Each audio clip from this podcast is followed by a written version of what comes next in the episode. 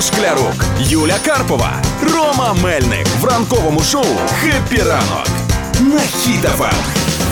Ранок. Тримаємо настрій, тримаємо дух. Розкажу вам, як не замерзнути вночі, якщо вам ще не дали опалення в квартиру. А ну-ка. Е, Є така проблема вже, да? Виїхати в Африку? Ха-ха-ха. Ні, ой, добре, Кусь вибач. поставив це. У га. Е, не треба ставити. Ну ну розкажи, давай пораду. Чому? У мене нема ще опалення. Ну дивіться, насправді в мене теж немає ще опалення і дуже холодно в квартирі. І е, ми це відчуваємо е, вночі через те, що ду- всі люди думають, що спускається температура вночі менше, а спускається вона в квартирі лише на один градус. На один? Так.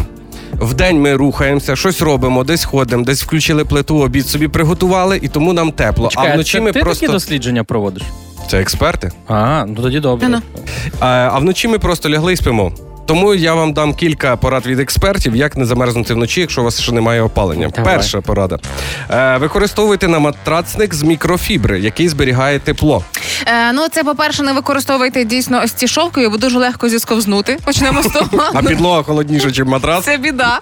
Але коли лягаєш в такі простиночки, і такої ковдрочки вкриваєшся, і кожен, е, кожна ниточка тебе так обіймає, твоє маленьке тільце, і так У мене Ти сьогодні добре спала, так? Да? класно. Мені недавно, мен- я не знаю, що це за матеріал, я не розбираюся. У мене така ковдра, що я під неї якось хотів залізти, і- і були іскри, і мені як в око іскра вдарила, що я вже так А зігрівся. я що... думав, що така ковдра, що не зміг підняти.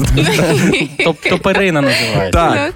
Е, Що друга порада. На вікна слід повішати штори із щільного матеріалу, щоб вони не пропускали холод в кімнату. І коли я була маленька, в мене була мрія мати свій палац як у принцеси, знаєте, оці всі дівчачі бажання. А зараз, коли я доросла, і кожного разу там як переїжджаю кудись чи в якомусь готелі, треба зупинитися. Для мене дуже важливо, щоб дійсно були щільні штори. По-перше, я не хочу, щоб мене будило сонце, я хочу спати. А по-друге? а по-друге, навіть якщо десь продуває віконечко, вони допоможуть ось ці всі е, сквознячки притримати. Саме так, Юль. Я третя. один раз штори, е, я рухаю штори два рази в рік, коли їх знімаю попрати. І все, я один На раз. Пасху? Ну, так, на Два Пасху. рази в рік зняти і повішати, так? О, Десь так. Так, наступна порада. Використовуйте фланелеві простирадла. Я загуглив, що таке фланелеві простирадла. Що це? Це знаєте, такі як дітей раніше були костюмчики, такі на байці, на байці, такі дуже приємні, тепленькі до тіла.